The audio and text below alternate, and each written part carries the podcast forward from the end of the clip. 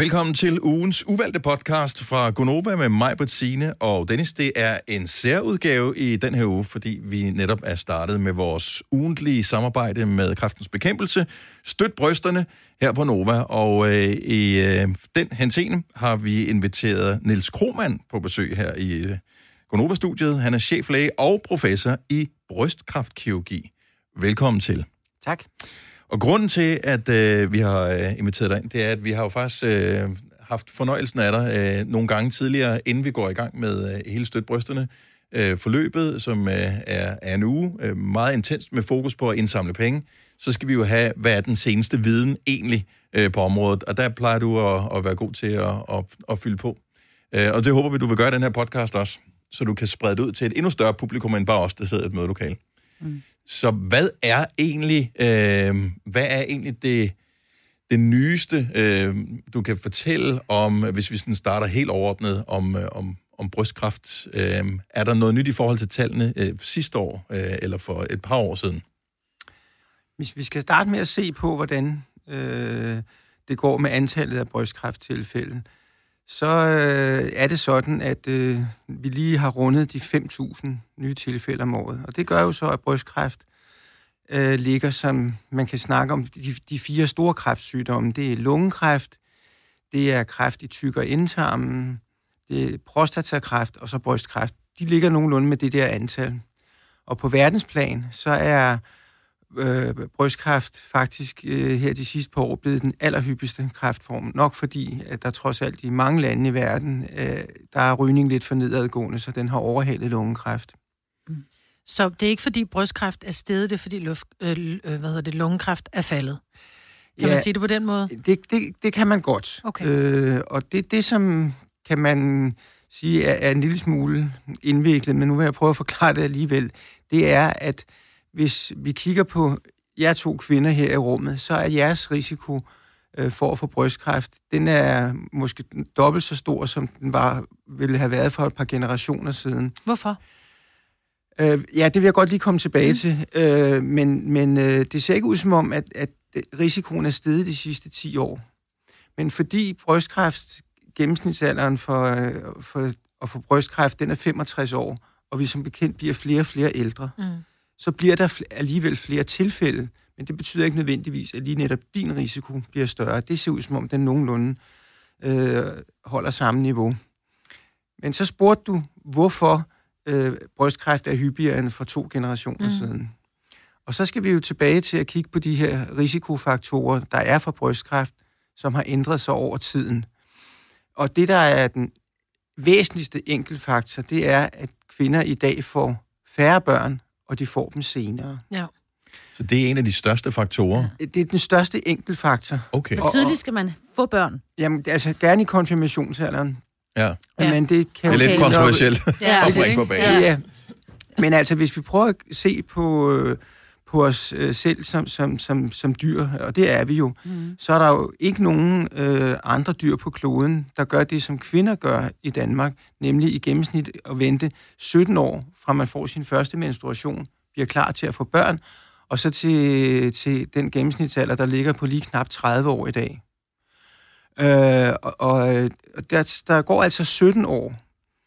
Og det, det, der sker, det er, at brystet modnes halvt færdigt, øh, når man får sin første menstruation, men bliver først helt færdigmodnet, og dermed mere modstandsdygtigt over for negative påvirkninger, når man får sit første barn. Okay. Så den der sårbare periode, den er altså på 17 år. Og hvis jeg skal sætte tal på, så er det sådan, at hvis alle danske kvinder fik et barn som 18-årige og et mere øh, inden de blev 25, så ville halvdelen af alle tilfælde forsvinde. Er det sandt? Wow. Ja, det, det, det, men er det det der med at få barnet og blive gravid og føde et barn, eller er det også lige så meget øh, amning, og, altså det det hele, eller hvad, altså, hvad er det? Ja, til, svaret til det er ja. Okay. Øh, det, den, den, den vigtigste faktor er nok at få barnet og få færdigmodnet brystet. Men det gælder også om at have så få menstruationer som overhovedet muligt. De bliver jo som bekendt afbrudt, når man er gravid. Og, øh, og så er det også sådan, at hvis man ammer rigtig godt igennem, hvis man kan sige det på den måde, så får man faktisk undertrykt sine ægløsninger, og det er naturens måde at forhindre, at man ikke, når man har et lille barn, får et barn lige med det samme bagefter. Mm.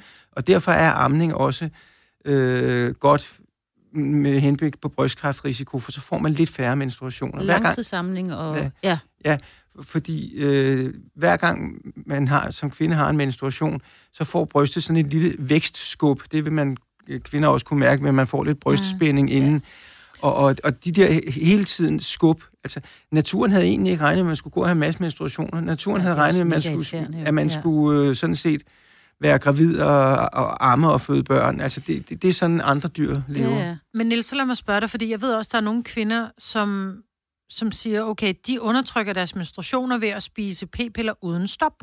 Det vil sige, de får så ikke menstruation. Har det en, en, en positiv hensigt så? Eller er kroppen stadigvæk i cyklus, selvom vi ikke bløder? Det sidste, du sagde, er det rigtige. Ja, kroppen er stadigvæk i cyklus. Okay. Og det er jo ikke selve menstruationsblødningen, øh, øh, der, der beskytter nogle ting. Det, det, er den, det er den der øh, cyklus, eller mangel på cyklus, der har en indflydelse på øh, brystkræftrisikoen. Så det betyder ikke en skid, at man bliver ved med at spise sine p-piller? Altså, hvis jeg nu skal være helt firkantet, så øger øh, p-pillerne brystkræftrisikoen en lille smule, men da man almindeligvis jo tager p-piller tidligt i livet, mm. hvor sygdommen er sjælden, så har det sådan overordnet set meget lille indflydelse. Og okay. hvis man fem år efter, man har holdt op med at tage p-pillerne, så, øh, så er risikoen nogenlunde tilbage, hvor den kom fra. Mm. Men det er klart, at, at øh, man skal jo lige passe på, at man ikke blander tingene sammen. Når man spiser p-piller, får man ikke børn. Og, og, og, og det var det, du sagde, du skulle, ja. Ja, lige, lige ja. præcis. Ja. Ikke? Men, men, men det er jo ligesom altså det, det er jo ikke den helt rigtige sammenhæng, sådan lige så vel som jeg også godt kan vise, at man kan få man får lungekræft, hvis man har tændstikker i lommen, men så har jeg jo heller ikke rigtig lige fanget, hvad, den, hvad, hvad det egentlige problem var. Det, det er der, man kan begå fejl, når man mm. laver statistiske øh, ja. undersøgelser. Ikke? Mm. Men nu er udfordringen jo, at vi, jeg tænker ligegyldigt, hvor meget vi øh, laver kampagne for det, næppe for øh, piger i konfirmationsalderen til at blive gravide. Øh, det er som om, at, at det ikke er der, samfundet er på vej hen. Øh, hvad kan man så gøre som kvinde? Fordi vi vil jo gerne øh, minimere risikoen, øh, hvis det er muligt. Og det, det er grunden til, at det er sådan lidt en kæphest for mig at forklare de her ting, fordi øh, så kan man også godt forstå, at der er sket noget i samfundet, som er svært at lave om på. Ja. Og jeg anbefaler, har heller ikke anbefalet mine egne to piger, at de skulle starte så tidligt. Øh, men, men så kan vi kigge på noget, som man kan gøre noget ved. Og der er, kan man sige sådan lidt øh, populært, at det, der er godt for hjertet, det er også godt for brysterne. Det vil sige, det er godt at holde sig slank, øh, og det er også godt at motionere, og hver, ting, hver for sig, begge dele hjælper, så, så det, det, altså, har man sådan lige 5 kilo for meget, jamen hvis man så er fysisk aktiv, så, så, så er det spørgsmål, om det egentlig betyder så meget. Og der, her er det, er det også noget igen, med, med altså østrogen, som er et helt afgørende risikofaktor for at få brystkræft, altså fordi det er en vækstfaktor for brystet. Mm-hmm. Og 80 procent af alle brystkræfttilfælde kommer efter overgangsalderen, og efter overgangsalderen er overvægt en risiko. Mm. Det er det så ikke inden, men altså hvis man kommer med overvægt inden overgangsalderen, så bærer man den formodentlig også ind efter. Det, det er sådan det typiske. Så når kvinder går i overgangsalderen, så stiger risikoen for brystkræft? Ja, den stiger altså sådan set. Øh, den, den er jo sjælden, øh, selvom øh, vi, vi måske også inden for kræftens bekæmpelse er lidt slemme til, at når vi finder nogen, der skal fortælle om brystkræft, så er de tit lidt, lidt yngre end, end, mm. end, øh, end gennemsnittet. Altså, mm. Det kommer bag på mange, når jeg siger det her med, at gennemsnitsalderen er 65, fordi man på nethinden måske har et billede af, at det er meget unge kvinder, der rammes. Men bare for at sætte tal på, så, øh, så er det måske 100 kvinder herhjemme om året, eller godt og vel, der er under 35. Øh, men kræft er i det hele taget øh, sjældent under 35 års alderen, så der, og der kommer brystkræft så alligevel til at fylde. Mm, yeah. men, men den er en sjælden sygdom der. Og det, som vi med, med vores øh, adfærd, som jeg skal komme tilbage til, hvad, hvad kan vi gøre ved det, øh, det, det, der kan vi skære nogle brystkræfttilfælde væk, først og fremmest efter 40-45 års alderen, og så op, op til 80 års alderen. Fed, altså i fedtvæv dannes der en lille smule østrogen, og det er derfor, at fedtvæv er en risikofaktor. Øh, og motionen er med til også at regulere vores østrogenbelastning, fordi øh, hvis man er fysisk aktiv, så har man mindre aktivt østrogen. Det kender jeg også fra meget, meget sportsaktive piger og balletdansere. De er meget tynde mm. og meget aktive, og nogle gange så har de simpelthen ikke regelmæssige menstruationer. Mm-hmm. Øh, Og, og det er jo ikke, fordi man skal derhen, men det er bare for, så, så kender man ligesom mekanismen Hvor aktiv derfra. skal man være der? Altså, hvad, hvad, hvad, er der en anbefaling? Ja, det okay. er der, øh, fordi det, det, og det var det, jeg sagde, at det, der er godt for, for hjertet, det er også godt for brysterne. Så, så den der halve time ja. hver dag. Ja. Øh, og, og det behøver ikke være mere end det. Mm-mm. Altså, Er det, er det høj intensitet, eller er det nok, hvis Nej, man det har faktisk- en gåtur? Eller? det, det er faktisk godt nok med en god tur eller en cykeltur. Det kan godt være, at du kan gøre det lidt bedre Mm. ved at, og, øh, og, og gøre, gøre lidt mere end det. Men det er bare vigtigt at understrege, at det, det er den første halve time, der virkelig rykker noget. Og så, øh, så, så, så det er ikke det der med, nej, jeg, øh, man, man skal ikke sige til sig selv, jeg magter simpelthen ikke sådan et eller andet vildt hissigt program nede i fitnesscenteret og sådan noget. Jamen, hvis man på en eller anden måde kan få det ind i sin daglige rytme, så er det jo ligegyldigt, om man cykler til arbejde, eller om man lufter hunden, eller hvad man gør. Men at, at man bare... Man kan også mærke det på sig selv, man har det jo bedre. Ja. Og det gode er, at det er jo ikke kun af bryster, øh, det hjælper. Eller, ja, altså, det er jo generelt set for hele kroppen, øh, at, øh, at det hjælper, Ja. fordi øh, hvad hedder det, overvægt er vel generelt set en risikofaktor i forhold til kræft. Det er det. det, det 30-40 procent af alle kræftformer er, er, er, er negativt påvirket, altså risikoen øges. Øh, Så, så det, det er for rigtig mange ting, og som bekendt også for hjertet, fordøjelsen og, øh, og den her op, ikke? Altså, øh, ens hoved har det jo også bedre, når man er fysisk aktiv, ikke? Ja, bestemt. Ja. Øhm, så, så, så, og så er der så den der lidt irriterende ting, at, øh, at alkohol jo også er en risikofaktor for brystkræft. Det er sådan, at østrogen bliver brændt af i leveren, og hvis øh, leveren øh, hele tiden har travlt med at, at brænde alkohol af, så stiger østrogenniveauet også. Og, og det, der er sådan den rigtig triste nyhed, det er, at, øh, at det er faktisk allerede fra den første daglige genstand, at man kan måle den her risikoforøgelse. Så, øh, så altså, Sundhedsstyrelsen siger jo nu, at kvinder helst skal nøjes med højst at drikke én genstand om dagen. Øh, men altså, hvis man skal være helt firkantet, så, så, øh, så, hedder, den, så hedder den næsten 0. Og jeg, jeg er selv ikke sådan afholdsmand, det vil jeg gerne understrege, det er min kone heller ikke. Øh, men altså, hvis man nu er i en situation, hvor man for eksempel har brystkræft i familien, og, og, og dermed øh, også, det øger også risikoen lidt, mm. hvis, man, hvis, hvis der er det, altså man har en mor eller en søster, ikke? Øh, så er det måske meget klogt at, at tænke på en livsstil, hvor, hvor, hvor, hvor man ikke ligesom lige skal have et eller to glas rødvin til maden hver dag. Ja. Og så sige, okay, alkohol, for mig er alkohol noget til fest. Altså Ja. fordi nu skal det heller ikke blive for surt. Vi skal også Nej, nej, leve, ja, mens vi vi skal også leve, ja. Ja, ja. Men, men, jeg- så det er også derfor, jeg Ja. prøver... Jeg håber ikke, jeg lyder så Ej, det gør frelst, du ikke. så Nej, nej. I, så I, Jeg synes også, det lyder over, altså det der med nogen, der skulle drikke hvert, altså det forstår man jo egentlig Jo, godt. jo, men hvis jeg man- tror også, når ja. man siger en genstand om dagen, det er fordi, så siger vi syv om ugen. Ja. Og så, så det der egentlig, nu er det bare fordi, jeg prøver at, at legitimere, hvis der man nu får drukket en flaske rødvin på en lørdag, ikke? Ja. at man så siger, at en flaske rødvin på en lørdag er egentlig bedre for at brænde østrogenen af, end et glas om dagen. Det ved vi faktisk ikke helt præcist, men hvis jeg skal sådan... Øh, altså, alle de ting, jeg har sagt her mm. indtil videre, de, de, det er sådan noget, det har vi meget, meget solid, det vil sige evidens for. Ja. Det ved vi er rigtigt, ikke? Mm. Øh, men personligt vil jeg, vil jeg egentlig nok argumentere for, at man ligesom holder nogle fridage fra alkohol, Ja. øh, så kroppen ikke er påvirket, i stedet for at den hele tiden er lidt påvirket. Jamen, det er det, Det mener. Men, den, men det er ikke noget, jeg sådan lige kan hive en kæmpestor videnskabelig afhandling om. Men, Okay.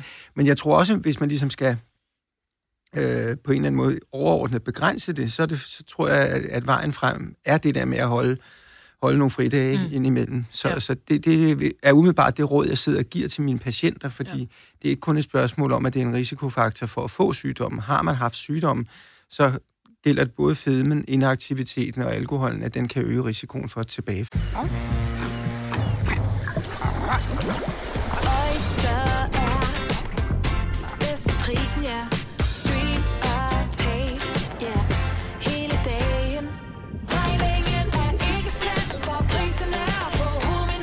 hovedet. Prisen helt på hovedet. Nu kan du få fri tale 50 GB data for kun 66 kroner de første 6 måneder. Øjster, det er bedst til prisen.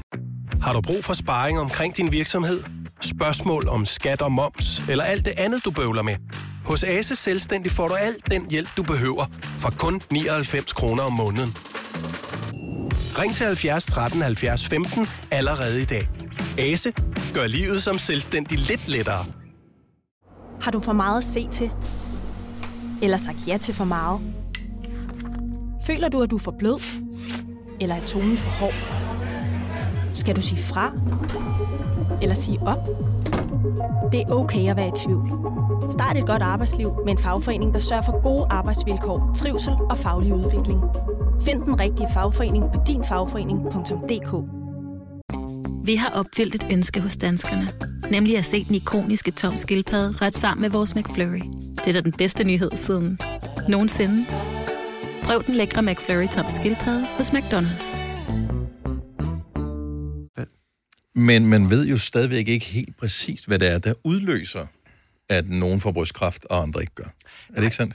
Det har du fuldstændig ret i, og det gælder jo egentlig de fleste kræftformer, fordi du ser jo også folk, som øh, ryger hele livet og kommer igennem uden at få lungekræft. Og så, øh, og, og, så, så det, ved, det ved vi øh, noget om. Altså, der er nogen, der har nogle, men det, det, det er få tilfælde, der har sådan nogle sjældne genfejl.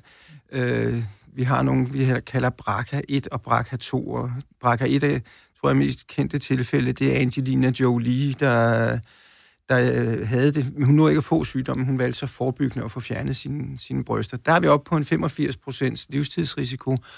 Og det kan vi godt forklare mekanismen, fordi den der BRCA-gen-defekt, det, er, det, det, det betyder, at hvis der hver gang cellerne deler sig, så kan der komme nogle fejl i generne.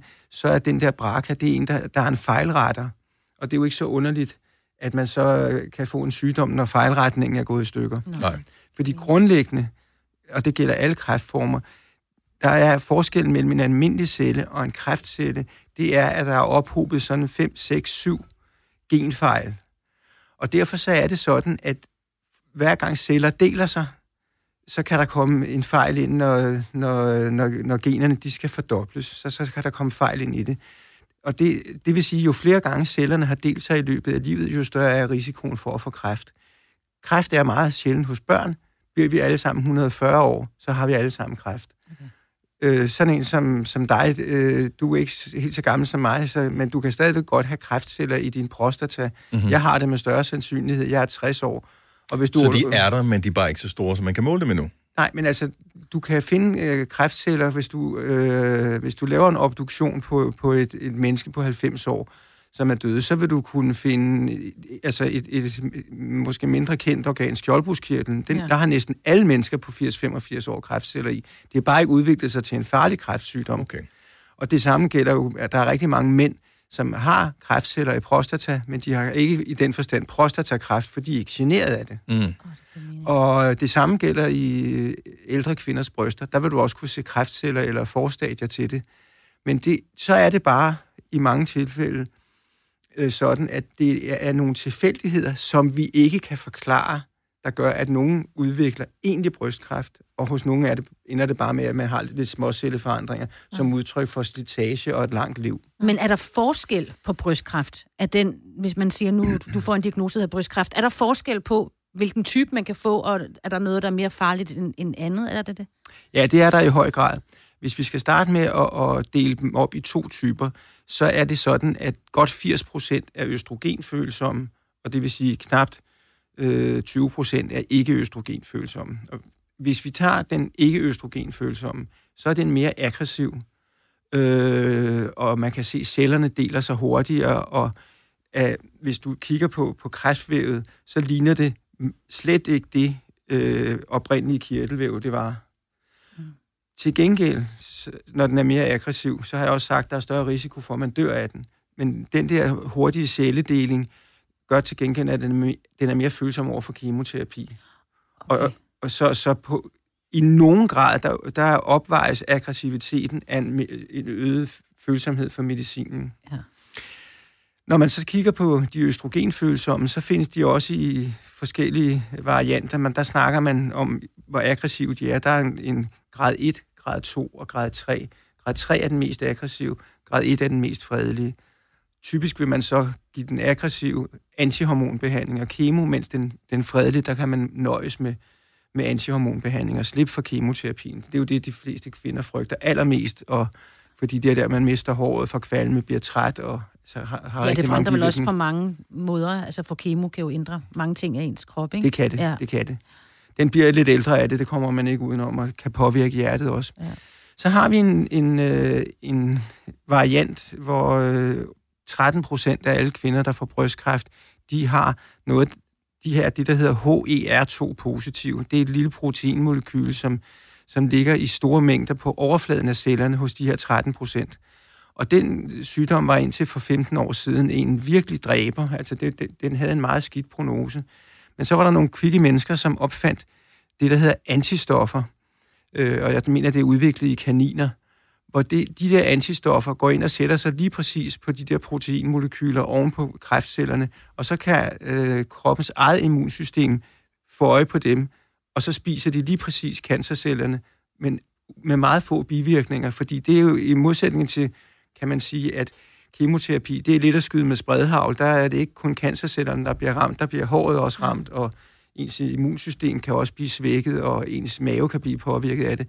Så den der antistofbehandling, det er ligesom at skyde med kikkertsigte. Den rammer stort set kun cancercellerne, fordi der er blevet sat nogle antistoffer på, så de ligesom har ragt hånden op og sige, kom og spis mig. Ja. Hvad med, immun, hvad med det, der hedder immunterapi? Immunterapi er øh, jo noget, som er virkelig det nye hotte i, i behandlingen. Og på nuværende tidspunkt er det nogle få øh, brystkræfttilfælde af den type, som jeg omtalte for lidt siden, dem der var ikke hormonfølsomme. Mm. Der ser det ud som om, immunterapi har en plads. Men i de store øh, gruppe af, af, af brystkræftpatienter, der er immunterapi ikke på nuværende tidspunkt sådan det helt store gennembrud. Okay. Men der er nogle få procent, hvor det ser spændende ud. Nu siger du på øh, verdensplan, at der er så mange øh, kvinder, så er du 55 millioner, der bliver ramt af, af brystkræft. Jeg tror ikke, jeg kan komme med øh, antallet på hele verdensplan. Nå, det kan jeg, jeg, det jeg, det ikke. Men, men øh, det, det, jeg mener ikke, det er så stort, men vi, vi snakker om flere millioner. Mm. Men øh, det, det vi jo kunne se øh, dengang, at, øh, at hele verden blev ramt af, af covid-19, øh, der var der pludselig en masse medicinalfirmaer, øh, stater og så videre, som begyndte at arbejde sammen og poste en masse penge i udviklingen af en løsning på det her problem. Og man kan sige, at kraft er vel på verdensplan øh, dybest set et endnu større problem end, øh, end, end covid-19. Så er der, er der tegn på, at man er på vej derhen, at man ser, okay, det, vi kan, vi, kan, vi, øh, kan vi samarbejde om at, at udrydde eller forbedre prognoserne, eller er man allerede der, hvor man faktisk er kommet næsten så langt, som man kan komme i, øh, i behandling og, ja, og healing? Er vi er jo ikke i mål, før vi har helbredt alle. Nej. Og, og hvis jeg lige må sige, fordi det er jo også den, den, en, en god nyhed inden for brystkræft, det er, at fra at man måske helbredte krab, knapt halvdelen, så kan 75 procent af de kvinder, der rammes i dag, regne med, at når de går igennem den bedst tænkelige behandling, som vi anbefaler, så vil 75 procent aldrig se sygdommen igen. Og noget, som er specielt ved brystkræft, det er også, at mange af dem, der får tilbagefald, de får det måske øh, mere end fem år efter, at de bliver opereret. Altså, så de går, har en, en lang periode, hvor de er helt sygdomsfri.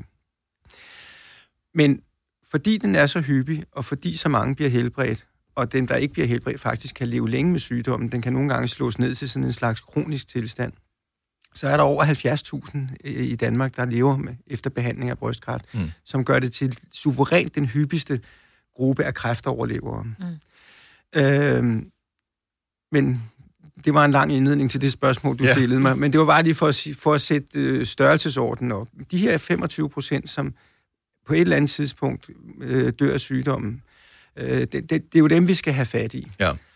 Det, vejen frem er ikke, at vi finder en ny kirurgisk metode. Kirurgien har udviklet sig til først og fremmest at blive mere og mere skånsom, uden at vi giver køb på sikkerheden. Strålebehandling er blevet mere og mere præcis øh, og, og giver færre og færre bivirkninger. Men den effekt, vi kan få af strålebehandling, som øh, også en stor del af kvinderne får, den kan vi, vi kan heller ikke komme til at helbrede flere der. Det, det bliver i hvert fald meget marginalt. Mm. Så det er gennembrud inden for det medicinske område. Og øh, der, det, som, som udviklingen er, både inden for brystkræft og inden for øh, andre kræftformer, det er, at man bliver dygtigere og dygtigere til at finde ud af, hvad er det for nogle, det jeg omtalte før, genetiske mutationer, der er i de enkelte øh, tilfælde. Mm. Og der bliver man, fra man i gamle dage, der havde man kun den hormonfølsomme og den ikke hormonfølsomme. Så kom der det der med HER2. Og nu kommer der altså flere og flere af sådan nogle øh, genfejl, eller de har altid været der, men vi, vi kan læse dem. Mm. Og så kan man, så jeg, jeg tror, at øh, om, øh, øh, om 25 år, så har man måske 100 forskellige former for brystkræft, og så, kan, så er det, skal der måske 100 forskellige behandlinger til. Mm. Øh, så det, det, man kan se, det er, at der kommer gennembrud inden for, så finder man lige 2% af brystkræfttilfælde, de har den genforandring, og der kan vi lave noget medicin til, og det virker effektivt. Så det vil sige, at det er virkelig en form for screeningsproces, som skal være anderledes, end den er i dag. Måske kan man måle det i, øh, i, i DNA'et, eller... Ja, altså det, det er så, der, der peger du en helt anden retning, okay. ikke? at det her med, at, man, at mange kræftceller, de sender små, øh, små genrester øh, ud i blodet, så man vil, altså det, der tror man på, at man øh, inden for en overskuelig overrække kan kemoterapi, og så tage en blodprøve og sige, er blodet nu renset for de her genrester fra kræftcellerne? Hvis de er det, så peger det på, ligesom at penicillinen har virket, og man er Mm. blevet feberfri. Men hvis der fortsat er, er genrester fra, fra tumorcellerne ude i blodet, ja, så skal man prøve en anden kemoterapi, fordi så har den ikke ryddet op. Øh, men men jeg, jeg tror, at udviklingen vil gå i retning af, som sagt, og det gælder alle kræftformer, at, at vi kommer til at bryde dem op i flere og flere undertyper, og så får vi gennembrud, sådan, nu var det de 2%, vi øh, fik medicin til i år, Øh, men den, den der store magic bullet, der lige tager resten af, af, af problemerne, den mener jeg ikke, der er ret mange forskere, der, der hænger deres hat på. Jeg er nødt til at spørge, fordi nu, jeg kom til at hænge mig lidt i, du siger 75 procent. Men jeg synes, at vi går rundt og siger 85 procent af de kvinder, der bliver ramt af brystkræft, overlever. Men nu siger du 75. Er det ikke kræft generelt, eller er det kun brystkræft? Brystkræft generelt, der siger vi 75, men det, det er nok fordi, du, du har kigget lidt på femårsoverlevelsen for den der 85 procent. Okay, det er den, jeg det, det, det, det, det, ja. det, det, det er den, man tit nævner. Mm. Men der er det skumle ved brystkræft, at der er altså en hel del, som kan få et tilbagefald relativt sent efter, at, øh, at man er blevet behandlet. Og der kan også godt være, at man får tilbagefald når, efter fire år, men så kan man leve tre år måske med behandling. Men er det så i brysterne, man får tilbagefald, eller er det metastaser rundt i kroppen? Det er metastaser rundt i kroppen. Det, det, det, det, der er, det, det, der er det farlige, det er, hvis det spreder sig til knoglerne, leveren, lungerne. Øh, fordi så må man sige helt generelt, og det er jo altså en barsk nyhed, så kan vi give behandling, og man kan slå sygdommen ned ofte i ganske lang tid, og føle sig egentlig fuldstændig sygdomsfri. Men, men man kan ikke helbrede den. Og, og der, der kan det, det er lidt det samme som, som øh, det, man har oplevet med, med HIV og AIDS, at øh, det var jo, hvis I går år tilbage, så var det jo en 100% dødelig Ja, det sygdom. døde man af. Ja. Men nu har man altså fået noget behandling, hvor, øh, hvor, hvor folk kan leve fuldstændig normalt. Og, og det er også det, vi tror inden for mange kræftområder, også inden for brystkræft, at vi tror, der er flere og flere, hvor vi ligesom kan gøre sygdommen kronisk. Men hvis man holder op med at tage medicinen, blusser den op igen. Men der skal I jo ikke glemme, at det er jo ikke anderledes, end hvis en sukkersyg patient ikke tager sin insulin, så er de døde i løbet af et døgns tid. Ja, Ja. Ja, og hvis man har for højt blodtryk, så er det også tit en livstidsdom, ikke? Ja, Ja, ja. men det, det, det er bare, så, så, så jeg synes ikke, det er så, så skræmmende et scenarie, altså fordi man skal sammenligne det med mange andre sygdomme, mm. hvor, hvor, hvor, hvor det jo er på samme måde. Ja. Så kan vi det gøre den til en kronisk sygdom, uden for mange bivirkninger af medicinen, så er det jo ikke så tosset endda. Så det er i virkeligheden den positive historie i det, vi sidder og taler om her. Det er, at vi er nået, øh, nu siger vi, øh, så det er faktisk øh, dig og dine kolleger, som er nået så langt i forhold til, øh, til, til opdagelsen og behandlingen af, af sygdommen, at det ikke er en dødsdom, og det er noget, man kan leve med, og det er øh, et anderledes scenarie, end det bare var for 25 år siden. Det er et meget anderledes scenarie, og jeg synes også godt, at jeg lige vil slå et slag for, at hvor man jo for 25 år siden rutinemæssigt fjernede brystet og de fleste af lymfeknuderne i armhulen, så kan vi i dag øh, bevare lymfeknuderne i armhulen hos over 65 procent, hvilket gør, at der er meget lille sandsynlighed for hos de kvinder, at de får den her frygtede hævede arm, smerter, bevægeindskrænkning af skulderen. Mm. Øh, 75 procent kan bevare brystet, og det, vi bliver også øh, dygtigere på det område øh, ved at lære no, vi har lært os nogle plastikkirurgiske tricks, sådan så man kan for eksempel tage lidt væv lige rundt om brystet og putte ind i det hul, man har lavet, og så ende op med, som jeg plejer at sige til mine patienter, at jeg kan operere dig, så man ikke kan se, at du er opereret, når du har tøj på. Og så er de fleste kvinder altså tilfredse. Selvfølgelig vil der være ar, ikke? Men, men at man ikke skal til at skifte sin garderobe ud, eller skal knappe helt op i halsen, fordi mm. man ikke øh, kan vise kavalergangen frem og sådan noget. Det er noget, der har stor betydning for livskvaliteten. Ja. Og så er vi også mere øh, frem i skoene med, at dem, der skal have fjernet brystet, at de kan få tilbudt en rekonstruktion. Og det, det er også noget, som øger livskvaliteten. Altså igen, det der med, at man kan tage tøj på og, og, og ikke have i følelsen af, at folk kan, kan, kan kigge på en og sige, hvor Ja. man er blevet opereret. Ikke? Ja. Niels, lige uh, her til sidst, øh, jeg er sikker på, at du kunne uh, fortælle mange flere ting. En, noget jeg ved, uh, ja, du nikker. uh, noget af det, jeg ved, typisk sker, når vi taler om brystkræft, det er, at kvinder be- begynder at mærke på sig selv, for at finde ud af, kan jeg mærke, om er, er der forandringer i, i mit bryst osv. Er, er der et eller andet, du ligesom kan sige til dem, der sidder og lytter til den her podcast nu, som, som vil være en god måde at gøre det på, hvis man er bekymret, eller hvad man, hvad man ligesom skal gøre, uanset om man er, man er ung eller ældre? Altså, jeg skal jo for... at- Jeg, jeg, jeg, jeg er jo sådan lidt en videnskabsmand også. Mm. Så skal jeg sige, at det her med øh, systematiske celleundersøgelser, øh, det har man ikke rigtig kunne vise, at, øh, at det øh, bedre overlevelsen ved brystkræft. På den anden side, så ved vi også godt, at hvis, man, hvis der er noget i brystet, så er det vigtigt, at man kommer jo før, jo hellere, fordi hvis man har en knude, der kun er 1 cm, så er det nemmere for os at helbrede den på en skånsom måde, end hvis den er 2,5 cm. Mm. Men hvis man skal sætte lidt systematik ind i det her, så, vil jeg, så skal jeg jo starte med at sige, at når man er rundet de 50, så bliver man tilbudt mammografiscreening af det offentlige hver andet år. Og det skal man selvfølgelig deltage i. Under 50, så synes jeg, at, øh, at når man har rundet de 30-35, så er det fornuftigt at have en eller anden systematik i at undersøge sine bryster en gang om måneden. Og brysterne er nemmest at undersøge, når menstruationen lige er overstået, fordi der er brysterne mindst spændt.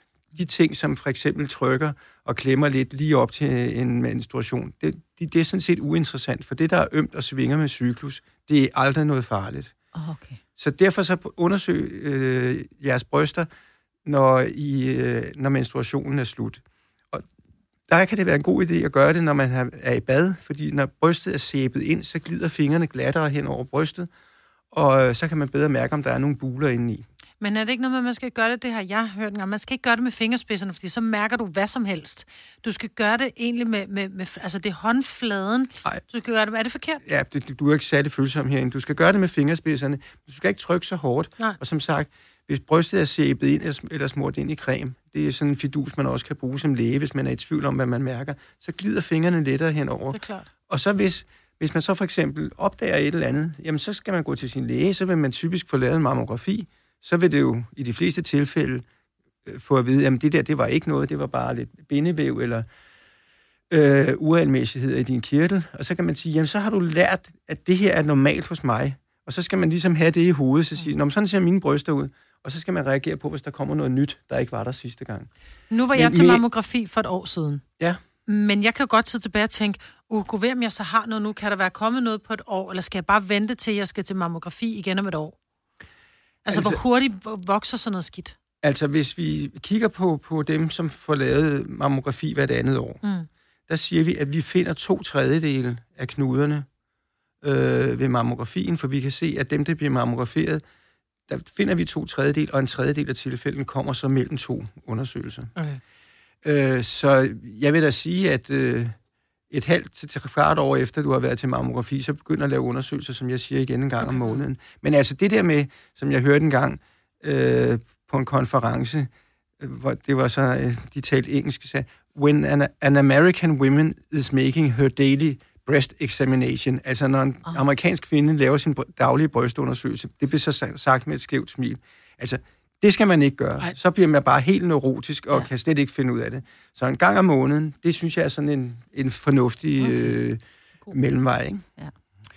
Vi siger tusind tak, fordi du ville øh, bruge noget tid sammen med os, øh, Niels Krohmann, og øh, håber, at det- det var til inspiration og opklaring for nogle af de spørgsmål, Meget. som øh, vores lyttere eventuelt måtte have, og så håber vi, at vi får et fantastisk indsamlingsresultat til støtbrysterne i år. Så øh, tusind tak, fordi du vil hjælpe til. Jeg håber også på det, det gode resultat, og tak fordi jeg måtte komme.